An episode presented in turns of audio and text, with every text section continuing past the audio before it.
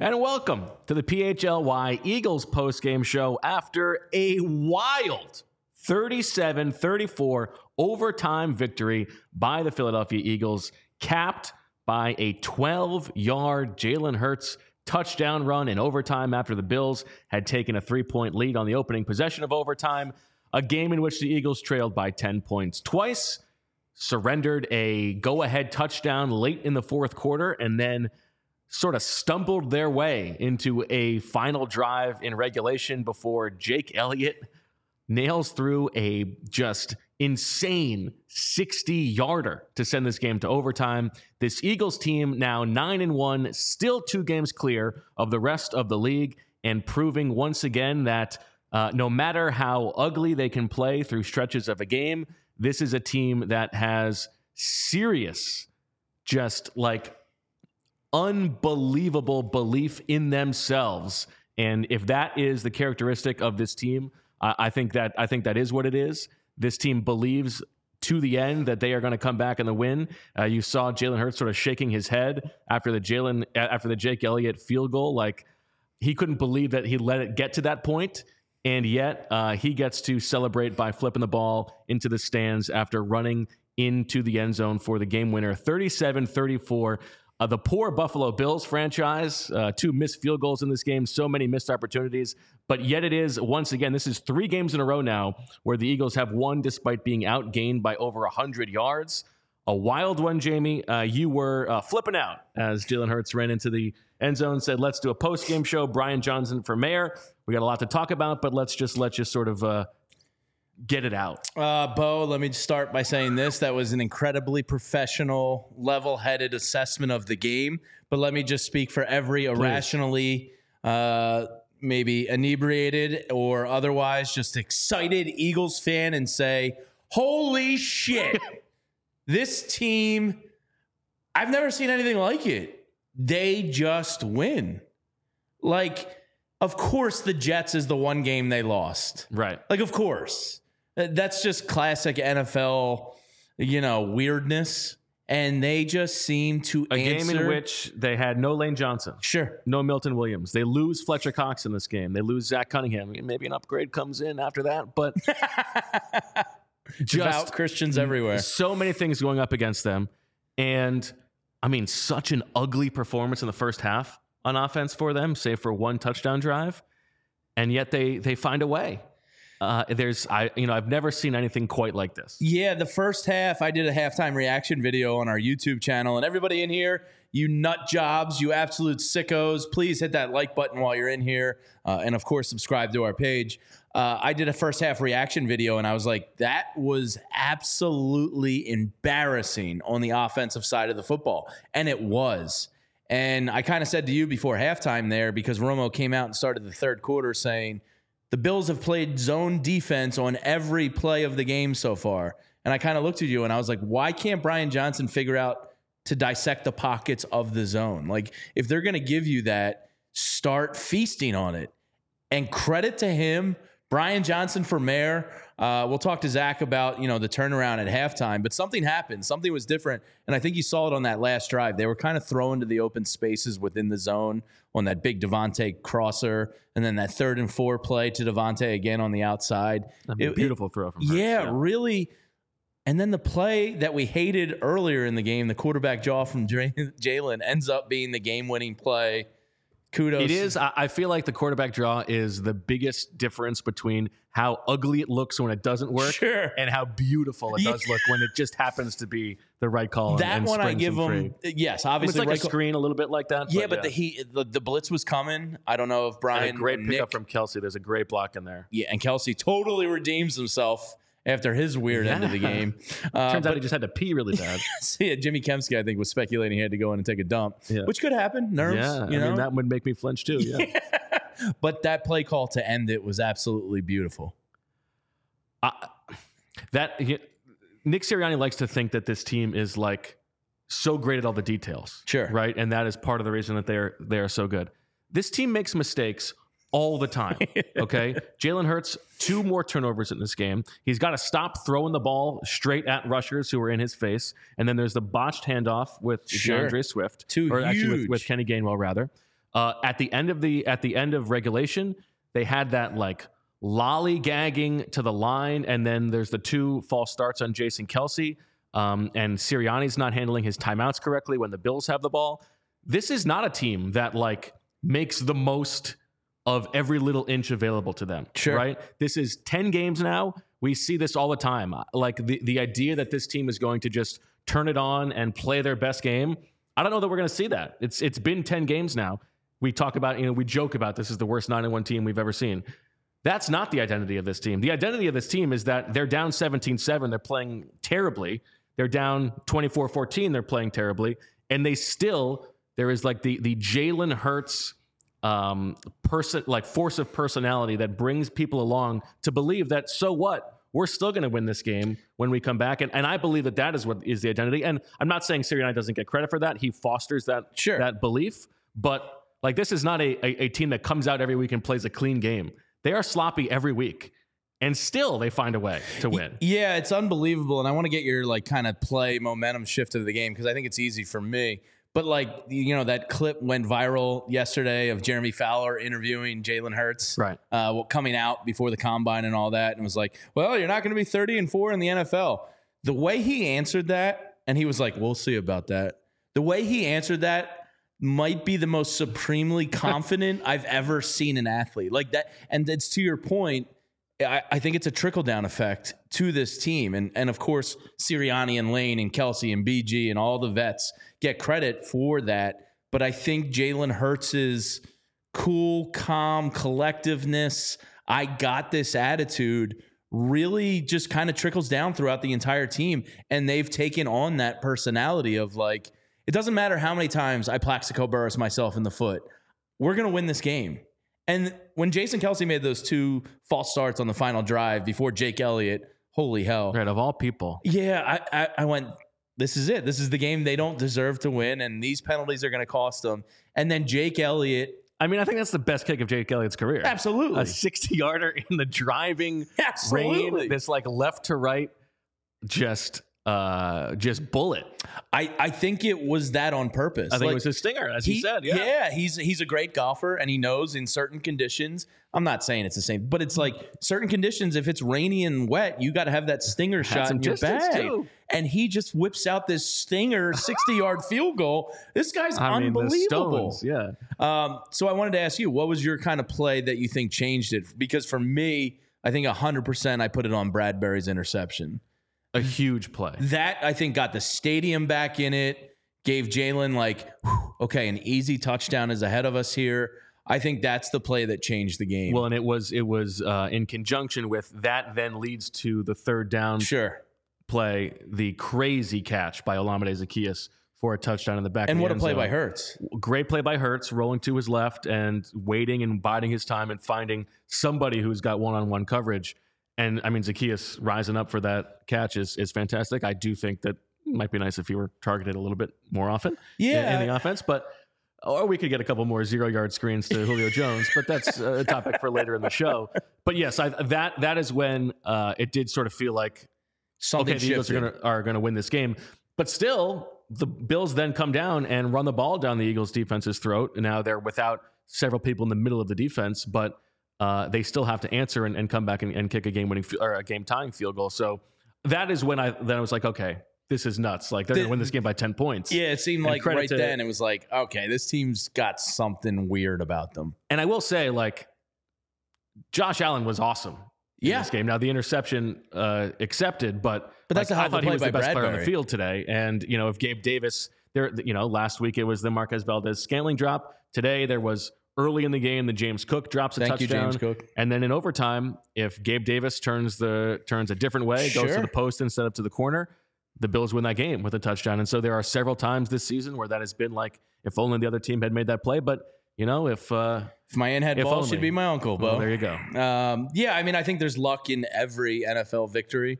Like at some point in the game, something lucky is going to happen that go- went your way. I think the Eagles' luck has just come because they did enough where they shot themselves in the foot that the luck coming back to them on the Gabe Davis play. And Romo even said he would know better than me. It's kind of like it's hard to tell whose fault that was between Allen and Gabe Davis there. His point was like, just get your head around quicker, and that would be to the inside Right. as opposed to the outside. Uh, it's similar to the uh, Hurts interception to AJ Brown last week, Sure. where like the the blitz is coming, he doesn't have time to Yeah. know exactly what. But this team, like, yeah, a little bit of luck went their way, but I mean, it's just kind of like that's who they are. They they take advantage of luck better than most teams I've seen, if that makes sense. I'm not saying it's something they rely on, but they respond to the luck very well. Yeah, and and also like the and I uh, Deniz uh, Deniz has tweeted about this this week. The the statistical support is that the Eagles have been the best team in football in the second half when games are close this season. They have played their best when games are on the line, and and I think that that does sort of support the eye test. Yeah, I mean, Zach wrote an article this week. It was great. It was like three parted. You know, one was Desai in the second half and his defense. Uh, part of it was Brandon Graham. And Brandon Graham, yet again, with a huge sack on third down when the game is in, its most crucial stages. Huge play, and on the, on Um, the day he becomes the leader in all-time regular season games played for the Eagles franchise. Yeah, but it's not like the Eagles are getting out in the first half and just bloodying teams. It's more like their ugly wins and that halftime adjustments, whether it be from Brian Johnson or Sean Desai, are winning them games. So I, I really think this coaching staff has been pretty phenomenal this year. Like I know Brian Johnson frustrates the hell we'll out of get you. to at that. We got to have that conversation. that first half was ugly. There's no way to sugarcoat it. I don't know why DeAndre Swift had as many carries as Kenny Gainwell and Boston Scott. Like for the life of me, I will never understand that. But big time credit for the adjustments in the second half, and and and they turned it around. Yeah, you know, like like I recognize that I I do not understand the scheme Sure. like they do, obviously, right? And it is it is silly for me to say like make it a little bit simpler. And yet, in this game, it was like in the second half, okay, well, we don't have Lane Johnson today. Let's run the ball to the left side. Yeah. Let's give the ball to our best players, DeAndre Swift and DeVonta Bold Smith strategy. and AJ Brown. And maybe that will work better than what we've been trying to do, which is a little bit too cute and maybe sticking to the game plan we had coming in instead of sort of leaning into let's keep it simple, give it to the good guys, run behind our best players. Yeah, yeah. It's a it's a bold strategy that they implemented there in the second half, running to the strong side of the line. Right. Um, but yeah, it's like little things like that, and uh, you know, just this in, in this ability to overcome mistakes too. Like part of it's luck, sure, but like Jalen Hurts had two backbreaking turnovers in the first half. And I really believe that that is the, that is like the force of Jalen's personality. I think so. Yeah. And he comes out in that second half and makes maybe not one, at least two, if not three MVP caliber plays. And I think right now it's pretty clear who your NFL MVP is. yeah, at this point. I think it's I think he's starting to run away with it actually. Um, your odds aren't great right now if you head to DraftKings. Hmm. I think he's definitely the favorite, but I, I I don't know how he loses it. Even if they lose the next two weeks, they're still going to end up probably fourteen and three, maybe thirteen and four at worst. At, at absolute worst. Yeah. So like this win, while it was an AFC team, and the next two big ones are are big for the NFC standings. This set up the rest of the season for, you know, you insulated yourself with a nice little cushion around you. It's well, that's exactly right because now you are free to, if you want to, I mean, not want, but if you split the next two games, Niners at home next week and then at Dallas, you are still in position to, if you win out, which is then at Seattle and then the sort of cake-looking final stretch of the schedule, Giants twice and Cardinals at home. If you split the one, if you split the next two games, you're still safe for, Yeah. for the one seed. So, And not Jonathan to, Gannon- to say that that's what you're trying to do, Oh but yeah, you hate to see Jonathan Gannon get embarrassed today. That's a shame. I'll let you say that. Yeah. and uh, we'll let we'll let Zach defend That, him later. that that rat fink. But you get two Giants games. You get an Arizona Cardinals game. Like you just get through these next two games, you're sitting pretty for that one seed, and we all know how important that is. Well, and that's exactly right. Like we saw last season, we've seen today. Like if you get these teams at home, if you're going to get a, an extra bye week with Lane Johnson banged up and you know Dallas Goedert injured and all these other injuries that happened today, uh, we'll find out if there's any news on on Fletcher Cox and Zach Cunningham.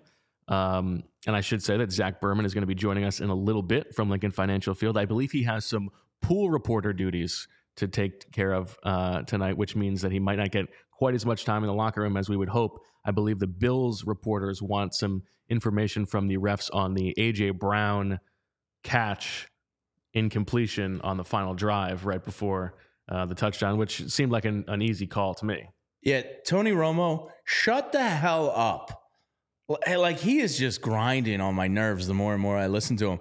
But like, oh, I don't know. Uh, they're gonna have to reveal this. Dude, that wasn't even close. He he hadn't even taken two steps yet. I did not think that that was close. No, I didn't. I thought that there were, you know, there were a lot of plays in this game where if you are uh, like not an Eagles fan and you're watching this team the last three weeks, you're like, they can't keep getting away with this.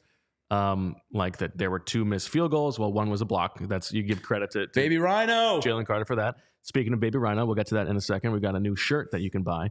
Um, two missed field goals. There was the uh, should should it have been a horse collar call on Josh Allen on the Haason Reddick play that then could have led to a touchdown. There's the James Cook drop. There were a couple ticky tack penalties Sure. that could have been called. Slay looked like he was holding a couple times that, that went uncalled. But Yeah, still, like, you know, It is what it is. It all balances out. I saw Warren Sharp, who's a big NFL, you know, I don't know what you call him, analyst, I guess, uh, tweeting about Shawn Hochuli. I think that's a good description. I don't know what I call him, analyst. I guess that's actually I do like his content. pretty correct. But he was calling out Shawn Hochuli for that hor- horse collar because Hochuli was staring him down. Oh man, And I was rain like- is coming down here. Yeah, celebration rain. And cheers to everybody out there in the Red Solo Cup land.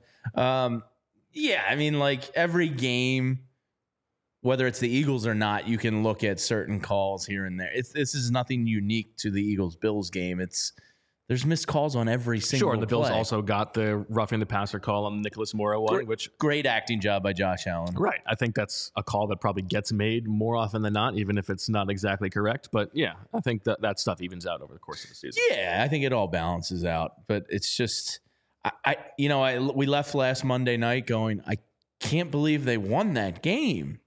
We leave tonight Three in a row, yeah. going, I can't believe they won that game.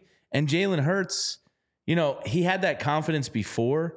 Now he just took down Patrick Mahomes and Josh Allen and back to back come from behind victories. How good is that dude feeling? It's pretty wild. And when he feels good, I think, you know, it's the trickle down thing, man. This whole team feels good. Well, if you want to see this team that feels good in person next Sunday in the game that everybody has been looking forward to since the schedule came out, the Niners, the 40 Winers are coming to town next Sunday at 425. If you want to buy tickets, well, you can go to Game Time because Game Time is the place to buy tickets for your favorite events and to do it so that it's not stressful. Game Time is the fast and easy way to buy tickets for all the sports, music, comedy, and theater near you. With killer deals on last minute tickets and their best price guarantee, you can stop stressing over the tickets and start getting hyped for the fun you'll have. They've got flash deals and last minute tickets, easy to find and buy tickets for every kind of event in your area, images of seat views, lowest price guarantee, event cancellation protection, job loss protection, and more. It's the fastest growing ticketing app in the re- in the country for a reason. Get images of your seat before you buy so you know exactly what to expect when you arrive. Buy tickets in a matter of seconds, just two taps and Shout you're out set. ZB. Tickets are sent directly to your phone so you never have to dig through your email. Snag the tickets without the stress with Game Time. Download the Game Time app, create an account, and use code PHLY for $20 off your first purchase. Terms apply. Again, create an account and redeem with code PHLY for $20 off. Download Game Time today. Last minute tickets, lowest price guaranteed. Well, before we get to Zach Berman, let's talk about his son's favorite store, shall we? Ah, Let's do it. And that would be Wheelhouse Cards because they have two locations for your convenience in Wayne and West Chester. I was a card head growing up, and Wheelhouse Cards.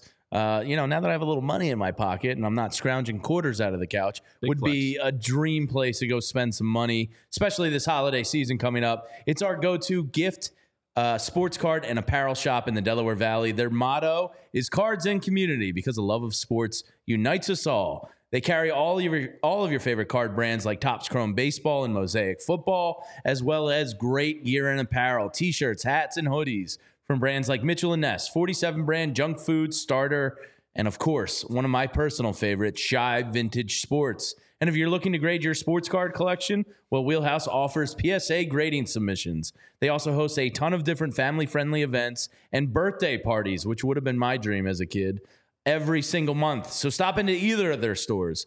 Wayne or West Chester open seven days a week. Open at 11 a.m. Use code PHLY to get $10 off any purchase of $25 or more in store. Be sure to give them a follow on Instagram as well at Wheelhouse Cards. And while we're here, let's talk about the Cyber Weekend sale at the PHLY Locker. We've got five new shirts, Eagles wise, that you guys can take advantage of if you're feeling good, feeling a little loose. Make a make a move. 25% off all weekend. Plus, you get a $15 gift card if you spend $75. You got the baby rhino shirt that Jamie has been just clamoring for Yeah. since the day we started this job. This kid is phenomenal. Well, and listen, in this game, I, when that he deserved the shirt. I knew it. he, he did. Um, in this game, when Fletcher Cox goes down, uh, leaves in the second quarter, and of course, you're going to Fletcher There Cox is. Look at that as beauty, well. top Check left. out all these bad boys, Little plus the rhino. shirt, which we've been uh, waiting a long time for. Love those Sickos. Um, you know, Milton Williams is down. Carter had to play a lot of snaps. He got hurt uh, in this game as well. Got banged up. Jordan Davis had to play a lot of snaps. We saw him sort of take that uh, belly flop. Great play by him. Great, Great play by him in in uh, chasing Josh Allen. Uh, Jalen Carter was was a big part of this game, and then he also had that that monster paw on the blocked field goal. This kid is, uh, I was thinking about how much that must hurt. yeah, it's got to hurt. A Plus, I think he had actually hurt his hand earlier in the game. Yeah, he did on uh, him and Reddick. I think almost missed the Yes. sack together, and I think he might have caught Reddick as he was flying by him. This kid's special. Like sometimes the special ones just let you know right away. And I I every time I watch this kid, to my dumb, naked, you know, fanalist eye, I go, he's making a difference on every play. Like Brandon Graham's sack tonight was a result of Jalen Carter just absolutely disrupting the pocket. Uh, I really think this kid is a, you know, bestie tackle of the league for a decade to come in Eagles Green. I don't. I mean, it's a ridiculous thing to say, and I don't think I disagree. Yeah, like he just he he he affects the game in so many ways. Uh, I really think he's like. I hate to say it this early because my old colleague Bob Co- Cooney would yell at me, like, let the kid finish his first year first. Sure. This kid has Canton potential. And I know that's, you know, 11 games. No, I don't in- think that that's crazy. Yeah. I also think like you can you can get ahead of yourself on the Absolutely. good on, I'm on all- the, on, the, on the good side. Yeah. Uh, like if if it's Nolan Smith we're talking about, it's like okay, let him finish his first Yeah, year. yeah, yeah. You know, let's see what he's like year two. If a guy is this good this early, I think it's okay to be like, holy shit. Yeah. I'm kind of all lathered up here after the big win, but like, I think the kid has that type of potential. There's no doubt about it. So I mean, get a you Baby know, Rhino when Fletcher shirt Cox now. comes in here, that's what he wants to talk about. Is like Is he he, can't is- believe how good Jalen he's Carter that is. impressed by him? I mean, the fact that you got him at number nine in the draft, I think everybody agreed before the draft, circumstances. yeah. not circumstances that he was a top one or two player in this Right. draft, and he's shown you that's accurate. yeah, no doubt about it. Yeah, All and right. he's and he's the odds-on favorite to win Defensive Rookie of the Year now. As he should be. Yeah, Um, let's stick with the offense for now, and then we'll get to the defense because can we just skip the first half? I thought the defense played very well and kept them in the game in, in the first half. Um, Jalen Hurts finishes 18 of 31 for 200 yards, three touchdowns, and one interception, adding 14 carries for 65 yards and two touchdowns. What a weird game where Jalen Hurts like was sort of mediocre for most of this game. Was like slow to read and seemed very indecisive early in this game. Really through the through the first like three quarters of this game. He was and he finishes with five touchdowns. Like that is actually wild. yeah. But he was two for nine at one point, and I think four of the incompletions like 30 passing yards at halftime. were throwaways. It was Yeah, the, one of the, worst first three plays of the game were him throwing the ball away. Yeah, he he went three for three. Yeah. And and this is where like the Brian Johnson narrative, and I know people dislike him for whatever reason. I've been getting text messages all game long, like, dude, fire this guy, but but and I'm not like a Brian Johnson defender, but ten and one is ten and one. You know what I mean? So like Yeah, we're not, we're not firing a guy at 10 and 1. Oh, my, there's a couple of my buddies in the phone want to fire Brian Johnson. But to me, like that first drive of the game, It's like, all right, why aren't you trying to get DeAndre Swift involved? But of course, this is the thing that is so impossible to to say from a distance without being in there. Like I would imagine that the offensive plan in the beginning of the game, that's the stuff that Nick Sirianni has helped put together. All Oh, week long, absolutely. right? And so Definitely. you can't really just say get rid of Brian Johnson. Offensive game right? plan. Like we'll, it's, we'll change it, too. It's it's Sirianni's offense, and especially early in the game, you would figure that that's what he's put together. If anything, like the fact that they've been better in the second half, most Is of the time credit on to offense Brian is a Johnson. credit to Brian Johnson. Yeah. Absolutely. Uh, and I think uh, Jack Driscoll did okay. It was not an abject disaster like it was. Yeah. Yeah. He started slow, gave up a, like an immediate pressure on the first play. yeah, Ed. Oliver was all over the place early. but uh, he did. It did seem like he settled down a little bit, and they like they were they were not running the ball well to that side, and Cam Jurgens was a part of that too. So I, I'm gonna have to we'll have to watch what it, what the tape says about that, like run blocking wise, but pass protection wise, he did seem to hold up better as the game went on. Yeah, but let's not sugarcoat it. That first half offensively was dog shit, like squared. That was, I don't know if it was the weather. I don't know why you're not targeting A.J. Brown. Uh, there was a lot in that first half that le- left you scratching your head. And there was really no reason to feel optimistic offensively about the f- second half. Uh, now they went out there and, as you said, accounted for f- basically five touchdowns, including overtime. And you go, how how did that happen? How did they go so Jekyll and Hyde there? That's just one of those things I'll never understand. Yeah, I mean the first half they go so they go three and out. Then they have a, a nice touchdown drive, ten uh, plays for sixty six yards. Then it's uh, two and out on an interception, four and out. They gain fourteen yards. Three and out again. Three and out again when they fumble the ball away, and then it's the end of the half. Like it was ugly. yeah. It was it was like uh, honestly one of the worst offensive halves of football I've seen in a very long time. They had two first downs on the uh, five drives that didn't result in a touchdown in the first half. That's unbelievable. I I I still don't understand how they really won this game. If you're a Bills fan I- right now, you have to have a bottle of Oh bleach in your hand, just going. We're six and six with a point differential in triple digits in the They probably should positive way. game. Your defense finally shows up in the first half, at least, versus an Eagles team where you probably didn't expect them to. You probably thought that was going to be like a 40 point game shootout that you win. Your defense shows up in the first half, and you're going, "We got this." And then you lose in that fashion with a 60 yard stinger field goal, and you stop them in That field overtime goal that must have been so crushing for them. Oh my gosh. because they showed I mean, Gabe, just a franchise Davis. that is just cursed by field goal luck. they showed Gabe Davis and Stefon Diggs on the sideline like like their brains were scrambled. They couldn't believe what they just saw. That's Eagles football. That's also Buffalo football. Yeah, it's a fair point. Yeah. And and the Eagles, they said it in the game, are the first team since the Buffalo Bills in what, 92 to repeat to go 9 and 1 or better in the first 10 seasons. games Okay. after losing the Super Bowl. So the Eagles are in rare air of continuing a dominant run that they're on. And next week is going to be pretty pretty awesome down at Lincoln Financial Field. Yes, next week. Uh, next week will be very fun. But let's let's stick on this week. Yeah, absolutely. But. I mean, you're playing for the number one seed next week. DeAndre Swift, 14 carries for 80 yards, 5.7 yards a carry, and not as much of a factor in the running game and the passing game as I was expecting in this game. One catch for four yards, but uh, a- another productive day. There were a few carries here where he went a little bit Miles Sandersy, I thought, and you know tried to bounce something outside and, and lost yards. There were I think two of those in this game. One in particular was was pretty bad to the right side, but when he gets in the open field, um, he's he's got as much juice as anybody, and and I mean, with no Dallas Goedert, he should be the I think the third option in the passing game, even though Zaccheaus made that nice nice play. Yeah, I, I think this is back to back weeks now where you can directly tie DeAndre Swift as being the catalyst Mm. to big scoring drives. Um, I hate to say I want more running back because I feel like 1980s hoagie mouth Eagles fan in the 700 level screaming like run the ball.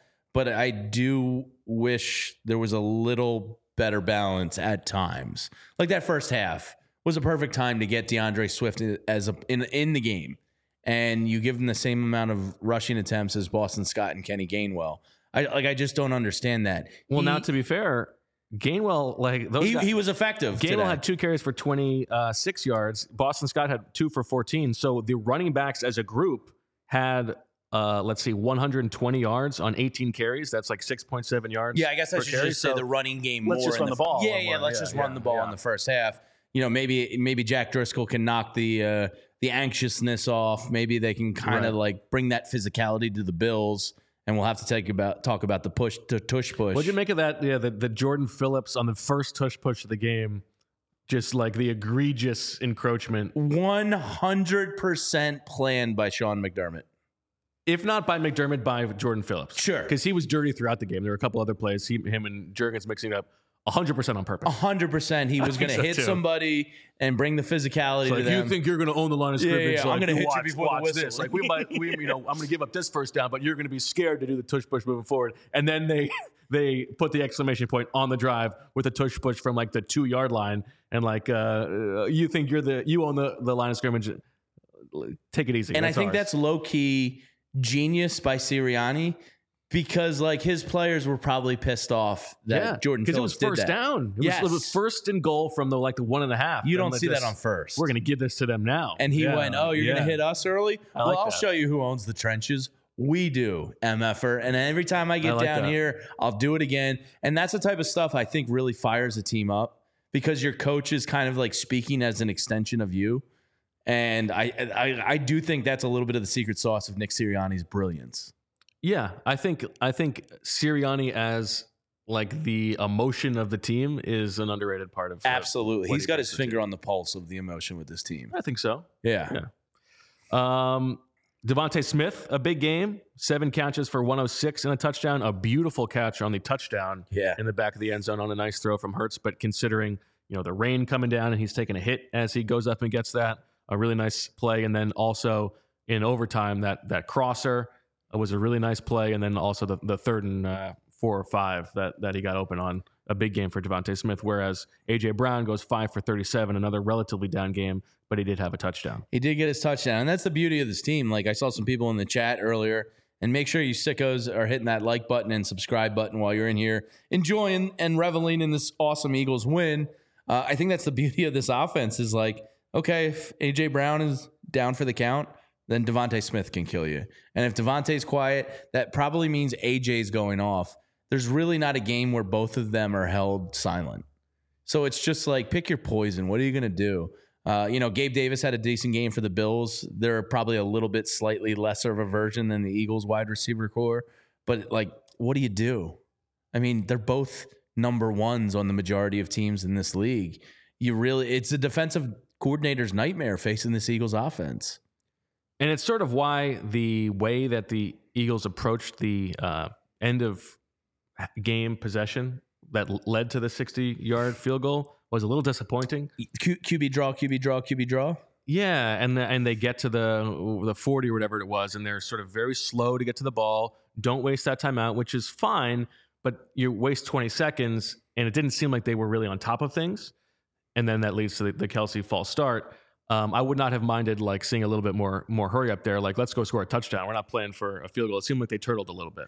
I would chalk that up to Nick Sirianni's first that I can recall kind of time management blunder in I don't even know how long. Like I think he's done a really good job of Mm, I disagree a little Oh, bit. what do you got? No, I just he he's never been perfect with like end of game, end of half stuff. Okay, I thought the timeout was weird, but I, I really don't recall, and maybe I'll have to pay better attention. Too many blunders there? Well, the the famous one is. The I know you got a couple in well, that the- at the end of the first half of the Super Bowl, they don't take a shot at the end zone. It seems like it's it's it's less about like uh like big boners of not having a timeout or um you know messing up the time instead of like when they should take shots or when they should be clocking the ball, things like that. They're they are very far from perfect on those. Okay. Uh, but maybe it's just the ex Eagles fan in me that's so scarred by time Oh, sure, it's management certainly issues. better than it used to be. Yeah. that it's like worlds Yeah. different than it used to be.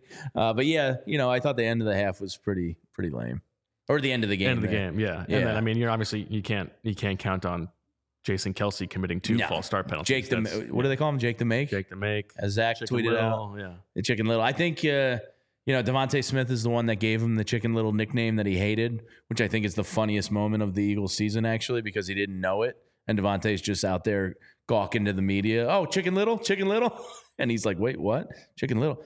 I think Jake Elliott has earned the right to uh, be called whatever the hell he prefers to be exactly. called. He can pick his own nickname. Yeah, and I saw his ex teammate Alshon Jeffery, who's Zach, you know, God, this kid's like an Eagles encyclopedia. Uh, noted that Alshon made the big play before Elliott made the 61 yarder. Was that the Giants game? Yes. Um, and he tweeted out Jake M. Effin Elliott, bunch of Eagles heads. So I thought that was pretty cool to see. That is uh, that is nice. Good Jake Elliott, Alshon. man. Quickly- Alshon much louder in uh, post playing career than he was as a player. Jake Elliott's becoming an Eagles legend, man. He's the best kicker in franchise history. Tough day for, Ooh, for David, David Akers, to be passed really? by Brandon Graham and be like sufficiently supplanted by Do you Jake think, Elliott. like, I think Elliott has the clutch gene. yeah, I think he's better. Do you think he's just overall better? Yes. I've never thought about it before this moment. Okay. He's got more big. He's got like the Vinatieri. Way more big kicks. way more big. Kicks. Also, just a bigger leg. Like you know, the times have changed a little bit. David Akers wasn't really banging home many for, many from fifty plus. That's a good point. Yeah, Jake Elliott's probably better. That is Also, like like the the league was kicking more field goals then. sure. Um, now so there's he's a lot of he's racking up numbers on yeah, like you know, thirty five yarder chip shots. Yeah. No, I'm not trying to take a shot at David Akers. Not but, on this day. know, He's already down he's, bad he's enough. the second best kicker in Eagles franchise history. leading point scorer. But yeah, Jake Elliott quickly becoming Eagles legend. Yeah, that's okay. And what a pickup by Howie. He was undrafted, Yeah, right? Bad job by the Bengals. They drafted him in the fifth round and then cut him after training Oh, that's camp. Like, right. what are you doing? Thank you, Cincinnati. Yeah. Appreciate you. Bad job. All right, before we transition to the defense, as we still await Zach Berman live from Lincoln Financial Field, I want to give one more pop to the PHLY locker. 25% off this weekend, Cyber Weekend. Who knows if that had anything to do with Lane Johnson's sore groin? That's a conversation for a different time. But 25% off, $15 gift card if you spend 75 or more. Lots of good new shirts. There's also a fresh Sixer shirt that looks pretty cool. You got that Bryce Harper shirt. And, uh, you know, you can wear a hoodie. You get those hoodies. I, I just ordered myself a, a new hoodie. I did as well. I took advantage of the deal. Yeah, absolutely. And I was gonna order my yeah. I was gonna order my father-in-law one to like, and my wife was like, he only likes zip ups, and I was like, well, all right, well, he's not getting this sweet PHLY swag. I guess that means I got to order one for myself. You got to. I went Yeah. with the camo one. Did you get one for her too? Uh, no, not yet, because I spent enough on her Christmas gifts elsewhere Mm. today that I was like, this is Well, I won't, she's probably watching, so I'm not going to ask you what they are. yeah. Well, she I think knows. She kind of told me. Uh, this is like a this is what I want. You go get Yeah, situation. yeah, we're kind of at that stage. but she it's- knows that li- this is the weekend for deals. So like, if you're going to get this for me, let's go and get a our good checking price on it. account went "Ooh," this weekend. Yeah, Cyber Weekend deals got me. I mean, that's But that's where you got to take advantage. Yeah. So hop to Holiday on the, uh, season. Let's get it going. yeah, hop in the PHLY locker. Get yourself some great deals right now because the t-shirts are comfy as hell, and so are the hoodies. So really looking forward to my new one. All right, let's talk a little bit about the defense. Um, again, Fletcher Cox goes down in the second quarter. Milton Williams not playing in this game. You know, Josh Allen gets sacked rarely, um, and they got him down a couple times. There was the Brandon Graham one. There was the uh, Haason Reddick one, which we can debate whether it should have been horse collar. Not technically a sack because they called intentional grounding. I see some tweets from the locker room saying that Reddick and Sack were saying to give him intentional grounding instead of the sack. Again, anti-labor by uh, by Josh Allen. You know, let's let's have a little bit of camaraderie with our fellow players, please. Yeah, they're But, they're trying out there too. I mean, he, he needs that sack. He's got he's got bonuses. I, I know this is irrational of me, but you heard me yell about it twice in the game. Haason Reddick, Reed Blankenship missed two open field tackles on Josh Allen, and it seemed like they were close all day to just like sacking him. And I know they're in the heat of the moment. I know they're in a game, and I know this is an irrational thought. Uh, the, Josh Allen pump fakes on every scramble. yeah, Stop biting. Uh, And and this is probably a, a problem we don't have to deal about ever uh, deal with ever again, unless the Bills somehow make the Super Bowl at six and six. Just s- stop biting on the pump fake. He's usually past the line of scrimmage, and kudos to him for still getting away with it because he does. But like, just, just ah, it was driving me nuts. Stop biting on the pump fake. yeah, that's tough. That uh, you know, not to like this is like uh, somebody's 100 on the scale and somebody's like five on the scale. That when I was a like a, a quarterback, that was my move too. And, uh, in open like 10 yards down the field, give give a half pump fake. It works flag because football, it yeah. works. Absolutely, yeah. You can't help but re- it's like Yeah, because it's ex- made you flinch. Yeah. Like, okay, great. Like I'm a human being. Like It's so hard to instinctively not do that. yes, But yeah, that's just a minor, irrelevant, irrational gripe from the game. it's part of why Josh Allen led the Bills in running in this game. 81 yards on nine carries to go along with 29 of 51 passing for 339, two touchdowns, and an interception. James Cook had 16 for 43, which is actually surprising to me because it felt like, you know, there was that one drive in the fourth quarter where they were moving the ball. I think there were like three carries of 10 plus yards in a row. I think Latavius Murray had one of those, but it felt like he did a better job than 16 for 43. So uh, maybe an underrated performance from the Eagles' run defense there. Gabe Davis, ya boy, six catches for 105 and a touchdown. Stefon Diggs, six for 74 and a touchdown, although I think a pretty quiet 74 yards for him I'd agree. on Yeah. 11 targets. Uh, James Cook, six for 57. As you said, the big play on defense, you know, Allen's going to give you a chance at some point. And I thought a beautiful play from James Bradberry coming off of his man in that cover two to sort of step in on that outbreaking route and, and take that ball away. He also made a, a beautiful play on that breakup against Diggs in overtime, I think it was, where he's going to the ground. It looks like Diggs drops it, but actually Bradberry is the one who punches it out as it's coming down. I thought I thought he played his best game of the season. Yeah, and then almost came up with another interception later from not biting on a, a, double move there by Diggs. Uh, I thought Slay and Bradberry. I know they the guys put up numbers there, almost 200 between their top two targets. I think those two had really good games. Slay also was, seemed to be following Diggs for a lot of this game, not the entire game, but sometimes in the slot, sometimes on the far side of the field. Um, I thought it was a good performance from those guys too. Yeah, I, I really think they they hung in there and battled and, and gave you a chance versus a pretty good wide receiver corps. And a little bit surprising that uh, Dalton Kincaid wasn't a little bit more productive, five for 38, considering the state of the Eagles linebackers. Yeah, and Zach Cunningham went out in the game, and uh, the reports are that Shaq Leonard's going down to Dallas to take a visit down there. You wonder now with it, depending on Cunningham's severity of the injury here, does that like require you to go bigger than you might have thought on Shaq Leonard? We'll find out. Nakobe Dean, you know, could be Well, back. and does Shaq Leonard view that as an easier path to playing time? Is probably an even bigger deal. That, yeah, and you know, he's probably gonna weigh title contenders as part of the formula. I would think. I mean, if I was a free agent veteran in this league, I, I would think, and you know, if all else is equal, money. Are you choosing the Eagles or are you choosing the Cowboys?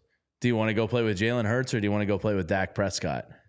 I think that's pretty simple. Plus, we know that he he he likes Nick Sirianni Sure. uh, from their time together. But we'll see. I mean, linebackers, you're right. I'm I'm surprised Dalton Kincaid wasn't a bigger part of the game. I see uh, James Palmer tweeting Jordan Mailata said on the game winning touchdown that he couldn't believe the Bills gave them that look. That play is a staple within their offense, and when they saw the safety move, they all knew Jalen would score. Wow. So that's a Tough shot at Sean McDermott. yeah. I would imagine that's a uh, Jalen Hurts check to play as soon as he saw. I don't know if that's the original play design. You know what I mean? Like if they saw something, I would imagine he checked too. We'll have to go back and look at the tape, but you know, it was what the DeVonta play down to the one yard line last week. That was a Jalen check to play, and if this was another Jalen check to play, like you might not have to worry about this dude in pressure situations. Like he Yeah. might just play his best with the game on the line, and that's so un-Philadelphia like. True. Unless it's the Jets. True. Which he maybe just thought his swag was going to carry Right. on. Like he shut off like that Right. clutch gene. But like if he checked into another game winning play, what else can you say about this guy? Yeah, I think that's fair. Uh, I know. Now I know some people want to have the Christian Elliss conversation. I'm sorry. I was watching. We were watching a different game. Um, he comes in, and I mean, they were. He was in the middle of the field when the Bills were running the ball down their throat, but those they were getting pushed around to the line of scrimmage on those plays. I did not think that Christian Elliss was the problem on defense in this game. In fact, I thought it was pretty active and more active than you might have seen from a different linebacker. And at least he's not the one getting a, a roughing the passer penalty on uh, Josh Allen. So we can have this conversation if you want to have it. I remain right on that front. Although I will say I did I did pick the Bills to win this game, so I was wrong there. was it Cunningham that got the roughing the passer? It was Morrow. It was Morrow, right? Uh, Cunningham was, I think, was already out at that Yes, point. he was out. Um, if that was Christian Elliss, how would you have Would you flip flopped on your stance? No, it'd have been a bad call. I Oh, okay, obviously. Yeah, I mean, he wouldn't. He wouldn't have done that. It's he's too. he would have got player. there a step faster, and it wouldn't have been a penalty. He, Yeah. he would have hit him harder. Speaking of heady plays, I pointed it out to you earlier. I think James Bradberry. We talked about what a good day he was having. I think he made an incredibly heady play earlier in the game, uh, where it was about to be a bang bang play, and he kind of hesitated. And because I think he knew, like, oh, I could light him up, Mm-hmm. and he and he showed restraint, yeah, and, and just kind of like froze there, and it led was to a, drop by Kincaid the drop. Bills. Yeah, It was the Dalton. I think Yeah. so. So I, you know, James Bradberry, I think that was his best game of the year, Yes, I think so. which is really encouraging to see for this final stretch. And he is. He is like arguably the most intelligent player, just football intelligence wise, on on the defense. He's, That's what I've heard. he knows yeah. what he's doing. Um, And So Sean. Desai, look, I mean, 14 of the 17 points at halftime were f- direct results of short field position and Eagles turnovers. Uh, you said it earlier. I completely agree. The, I think the Eagles defense is the only reason you won that game. I, I think they kept you in it. Uh, you know, they outside of the short fields did a really nice job, and and Sean Desai continues to have a really nice year for a first year defensive coordinator. I think he's been really good. Yeah, Yeah.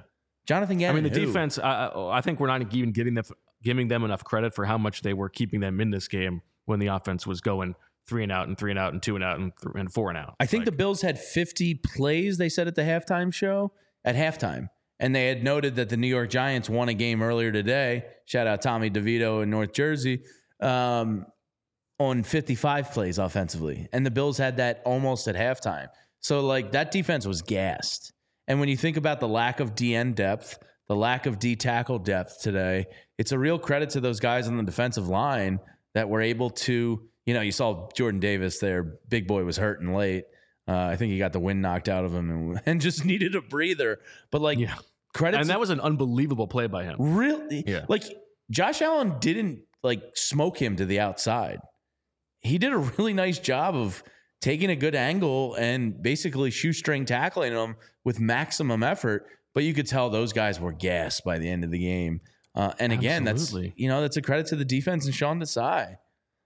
Yeah, I, I think he I think he he cooked it up really nicely. uh, Yeah. in this game. What was their It's- final which is a offensive crazy play- thing to say when they scored you know 34 points, but and 31 in regulation. But I thought he did a good job. And what was the final total plays there for the Buffalo Bills? It had to be like 92 plays. holy, 92 to 65. Yeah. holy shit! And five and a half yards a play, which is very good. Um, and still, yeah. 91 plays? Good lord. How did they win this game? Now the problem, if but if we don't, if we're gonna, you know, not throw too many flowers on the defense, third and long continues to kill. a lot of those were Josh Allen, just um, kind of backbreakers. Yes. They were 13 of 22 uh, on third down in this game. I think there was a there was a stat on the broadcast about uh, I think they're they've given up the second most third and longs in the league this season, which passes Feels the eye like it, test. yeah. it's like that. That is a consistent problem for them. Yeah, that is. That's, you know, every week we, we kind of, you know, "Oh, there's something to work on here. I would say third Yeah, and long. They're the wor- They're they are by far the worst best team in the league right now. Absolutely. Yeah. Uh, but third and long is definitely some because that's just emotionally a backbreaker. Not only for uh, you know us watching the game, but I'm, I'm sure the guys on the field have a little bit of ah fuck, you know, like Yeah. And there's only so Especially the defensive tackles because there was no Fletcher Cox and no Milton Williams. yeah, Jordan You know, Davis. Marlon Tuipulotu can only play so many snaps. It had Yeah. to it had to be Jordan Davis and Jalen Carter. Somebody get that man some leftover pie. He earned it today. Yeah. Yeah, well, him and Jalen Carter, man, like that's that's the middle of your line for the next decade, and those kids are pretty impressive. All right. Now, Zach is, I believe, trying to go to the Jalen Hurts press conference, and Jalen Hurts notoriously takes his sweet time after Well, the game. 'cause he's so handsome and uh, pretty. He's got to make himself look we may good. not we may not may not get Zach for a few minutes here. So, Did you uh, see we'll the sweatpants he was wearing before the game? They uh, apparently are fourteen hundred dollars Okay. and have designed uh, holes in them, or, or they to look worn. You know what I mean, like that look. oh, interesting. so okay. fourteen hundred dollars sweatpants is Bo Wulf. Uh, if money's not an option, getting into that world. No, if I had fourteen hundred dollars, I believe I would spend it all on the PHLY locker, which you can get for twenty five percent off this weekend, Cyber Weekend. Think of all the hoodies and T-shirts you could buy for fourteen hundred. It's a lot of hoodies. Yeah. Yeah, I don't think even if I had like endless money, I don't think I'm ever buying fourteen hundred dollar sweatpants. I yeah, I would be hard for me to get past. Like, I would much rather have fifteen pairs of sweatpants that are that are like very comfortable Yeah. instead of one of these. Or Yeah. I'd rather just eat Or go uh, to you know, filet mignon for breakfast four days a Mm. week. You know, like there's so many other things. What were the ramifications, by the way, of the ice cream for breakfast the other day? How did that turn out? Uh, it was fine. Okay. Yeah, I think I got some cool dad points and uh, not too much grief on the on the backside. So I think all in all, a win. Great. Yeah. Love that. It's only going to encourage me to offer it more. Now, yeah, well, that's my, my other question is has she then asked for it every day No, since? she has not. She knows that it was a Yeah, special. but I did make French toast and pancakes this weekend. Nice. so, you know, I spoil her. On What's breakfast. your, what kind of bread are you using for French toast? Uh, I had a leftover baguette, so I did. Ooh. Ooh, yeah, I did this the this thin slices and really let them soak. A little, little cinnamon in there? Oh, of we doing? course, a little vanilla, a little cinnamon, a little bit of nutmeg. Ooh, a little nutmeg. That's like what happens that. when you have a ten and one football team. You get a little little saucy in the I like kitchen. Start throwing nutmeg in your in your pancake mix. That's fantastic. And uh, and Chef Wulf, uh, may I ask how uh, cooking Thanksgiving went over? Oh, Thanksgiving was good. Yeah, Yeah. a couple key learnings for for next year. Uh, Okay. not going to waste the time uh, with the oysters and the stuffing. Didn't really Didn't really- translate as well as you thought. Yeah, didn't translate. wasn't was not worth Were it, you the shucking? investment. I was shucking. Yeah, How did that go for you? Not bad. I, it just I mean it's a little bit time intensive. Yeah. but yeah, I, I, have, I know I'm I'm no stranger to a shuck. I can shuck. Um, the turkey cooked a little too quickly. Hmm. Uh, I don't know if it, I don't know if it was New uh, oven? there's A, that's not a new oven. Hmm. But yeah, it was supposed to be like about an 80 minute cook, and and by about 55 minutes, that baby was just a touch uh, warmer than I was hoping. Mm. So that's okay. And a little salty on the dry brine, but that's you know these are key learnings. Meanwhile, the uh, the the uh, the beets with coriander. I am not a beets guy. not a huge beets guy No. myself until recently. Really? and uh, yeah, they're, they're becoming a part of the rotation. My wife loves them with like feta and stuff. I just feel like I'm eating soil. You gotta have better beets. What do I need? Schrute family. Come on uh, over and have some coriander. now Zach's gonna get mad at me because if I don't call you out for doing a Schrute beats thing, that's that's what he said the other day. So Oh. yeah, I mean I, we all know that that's a, a Schrute thing, but It's the only beat reference I got. that's the exact same thing he said. He's gonna be he's We're- gonna be just he's gonna be listening to this on the drive home tonight after staying up until midnight writing his Jalen Hurts story about how Jalen Hurts uh, can never be counted out.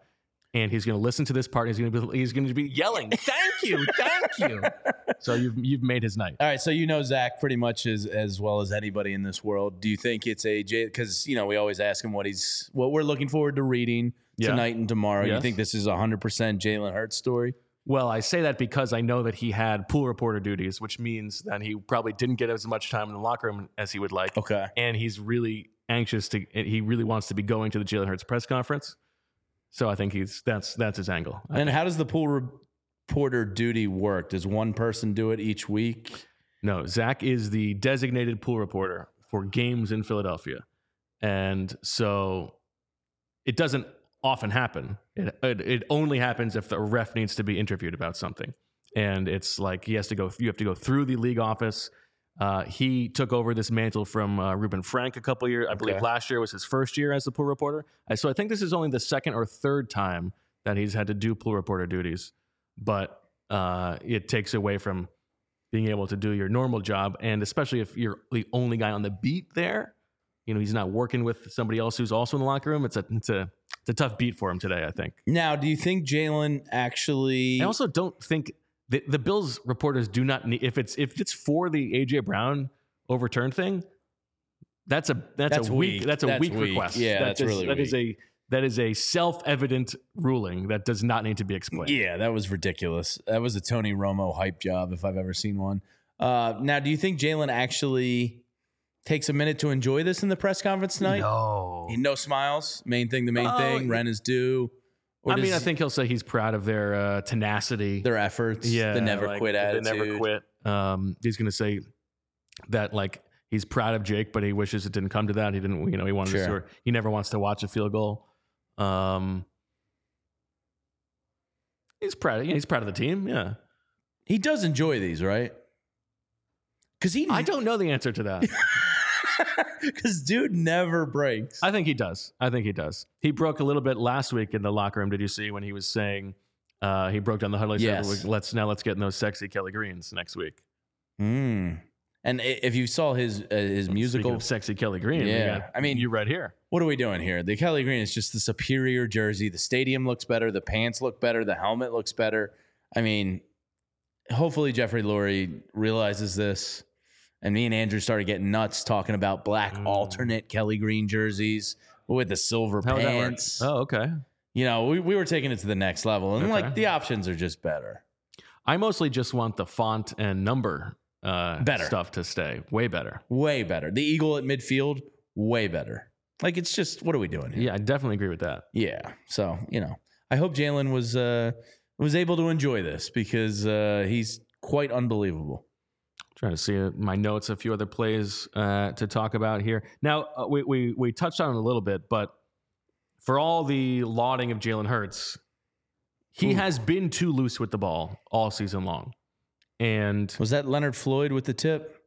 I believe it was. Okay. He had a, Um, he had a pretty good game, at least in the first And half. listen, like that play looks fluky. It is a little bit fluky that the ball gets deflected off of a shoulder pad and into the air and then intercepted, but that's not the first time we've seen him do that. He does that all the time. And like those are those are plays that can happen when you're just throwing the ball right into the defender's face.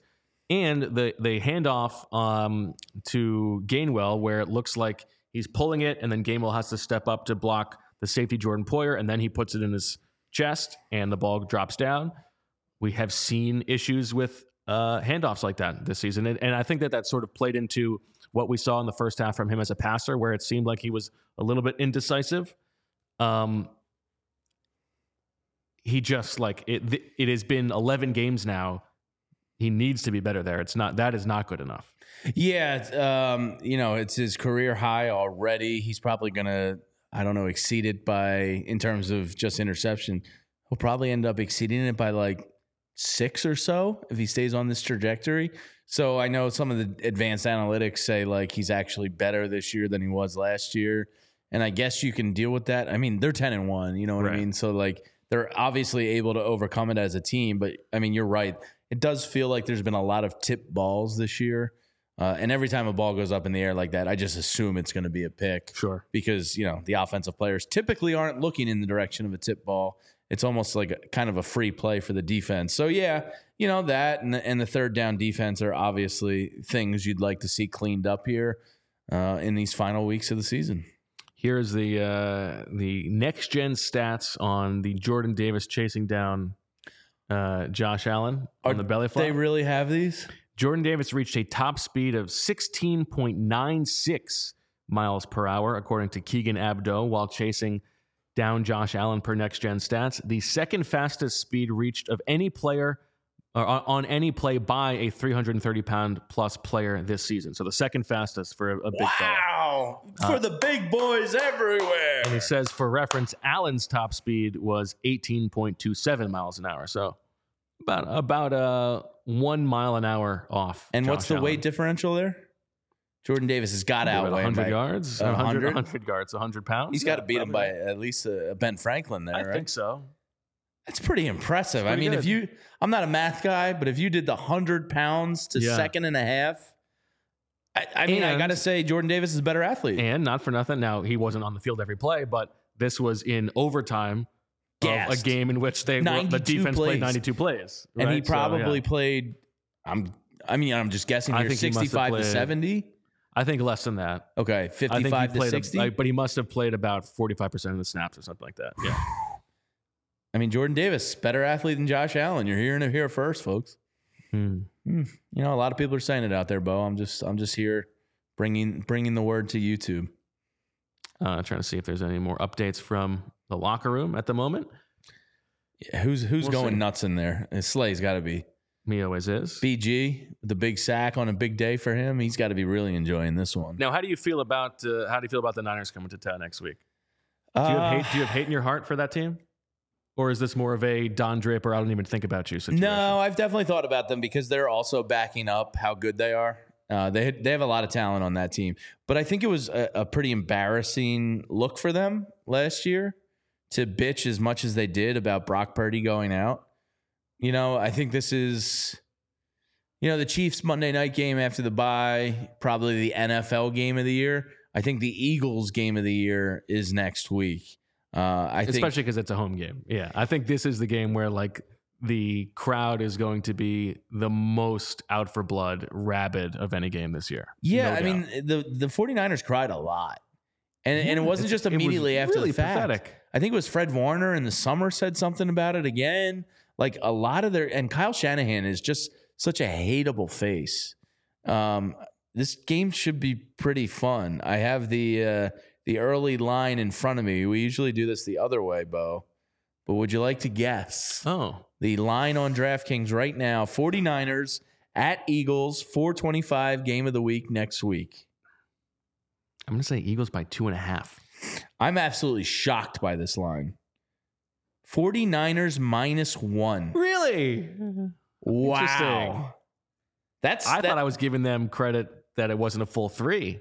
that's really surprising that a 10 and 1 Eagles This is team. this is this has been the uh, the the betting public or like the the betting lines have have been backing the Niners over the Eagles all season long in terms of like their like the point values and stuff. sure. But still on the road, A fa- uh, a the road Eagles favorite, the ten and one home underdogs. Nick Sirianni is going to be so happy to hear that. Look right over my head.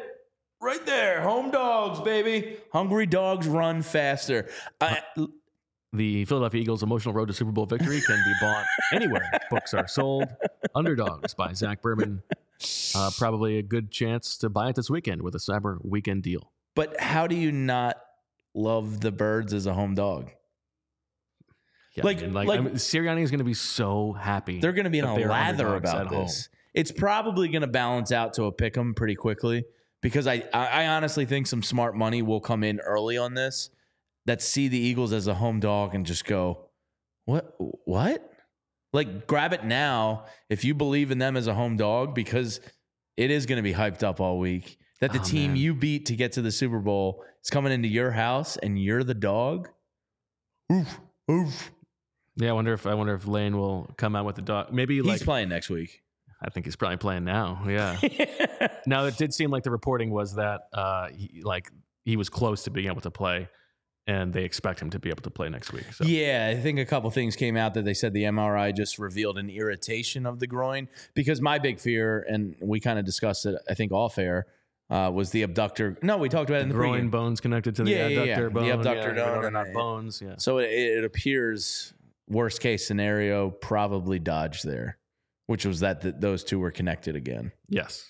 So hopefully just an irritation, and you're going to need next Sounds like there's like a, a, a small chance that even Goedert could be could be coming back. Now we know that they That's expect him. horny. They sort of expect him back for the Cowboys game because they didn't put him on IR yes, to keep him in for four games. But there, it seemed like there was a chance that he might even be back for this game, which that would help as well. So you know the inner workings of the Eagles locker room. Um, is there an actual bulletin board, Um, or is that just Yes. meeting stuff? yes, there are, but not not in not in the like the know, public area. Kyle Shanahan said uh, Milton Williams is, is fat or something like that. Um, but there are like are there bulletin boards for like uh, this is the special teams depth chart for today. There's a little little motivation get thrown on that board from time to time. I don't think no, not like that, but it's more like Sirianni will let them know in the team meeting about something if he needs to. He couldn't have asked for a better gift, right? He's gonna be so ha- he's gonna be thrilled when he uh, you know gets his 35 minutes of sleep tonight and wakes up and checks the line or whatever it is. Who sleeps more, Zach Berman or Nick Sirianni? That is a great question. Hmm. Probably Sirianni, but just slightly. It's a tough one.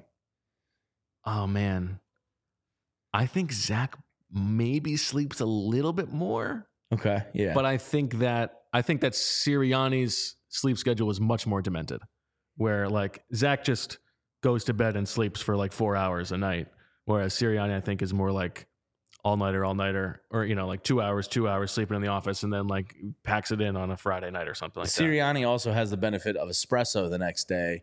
Zach is just hard work and journalism fueling that fire, right? Like he's not a coffee guy, to my knowledge. He's been trying to get into coffee. He's he, he, as he says, he's been trying to get into coffee, but it's usually by like a very sugary frappuccino or something like that. All right, Uh, he doesn't like the taste of coffee, but he's getting into Celsius. That's Ah, his- perfect he's not, opportunity he's not for Celsius anti-caffeine. to yeah. join the advertising party here. yes, Yeah, Celsius. This could be you. this could be you. Yeah. What what does the chat think? Who sleeps more, Zach or Nick? I definitely think that I definitely think that Zach wears his lack of sleep better than Sirianni does. Sirianni's showing up with those baggy baggy eyes. Yeah. uh, There's not enough espresso in the world to stop those sometimes. no. Yeah. Okay, let us know what you think. Well, Zach should be with us momentarily, uh, according to our, our Slack channel here, Bo. He, he finished up with Jalen and will be joining us shortly. Says he's on the elevator. Ah, okay. Here is an Adam Schefter tweet regarding the league MVP, Jalen Hurts. Who, God, it just looks good in the Kelly Green, doesn't it? It does look good in the color. God. Sexy, as he said. Jalen Hurts, who had 10 rushing touchdowns in 2021, 13 rushing touchdowns in 2022, has 11 rushing touchdowns this season, is now the first quarterback ever with at least 10 rushing touchdowns in three consecutive seasons. That's pretty unbelievable. Tush push, baby. Mm. He, he what, what are your what are your demented I'm, thoughts I'm there? laughing at a, at a, a certain person on Twitter who continues to make a clown of himself, but I, it's not worth. it's not worth saying who that is. Uh, anyway, we're waiting for Zach Berman, who will join us shortly. Uh, before we do that, one oh, we've got him. We By- got the man the himself. Two and zero again in best bets. Two and zero again. That's sixteen and four on the. Oh yeah, year. you had the Josh Allen one, yeah. and I was oh, I believe I was over two trying to go for. Well, you went for the big money payout. I did go for big. money I went for the, but- the coward have to lay money on the line. Yeah, but to go two for two, and you know, you got the dub again. What? are- What's that? What it? We're on the sixteen and 16 four. and 4 on the year. Money. It's Unbelievable. Uh, we hear that familiar cough that can only mean one thing: the return of Zach Berman from the fifty-yard line or thereabouts. Zach, how are you? Give us the nitty-gritty of the pool report. Nitty gritty, the po- well, first off, doing well. I just sprinted up here, so uh, trying to get the oxygen now.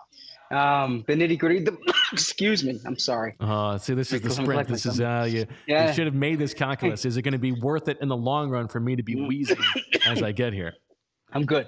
I'm good. I apologize. Uh, so the the poll report's separate from what we need to talk about, which is like the clutch effort of Jalen Hurts. But the poll report specifically, uh, the Bills reporters wanted clarification on the horse collar tackle and Oh, or the lack of a horse collar tackle, and uh, the official. I, I spoke to Shawn Hochuli, very nice guy, by the way.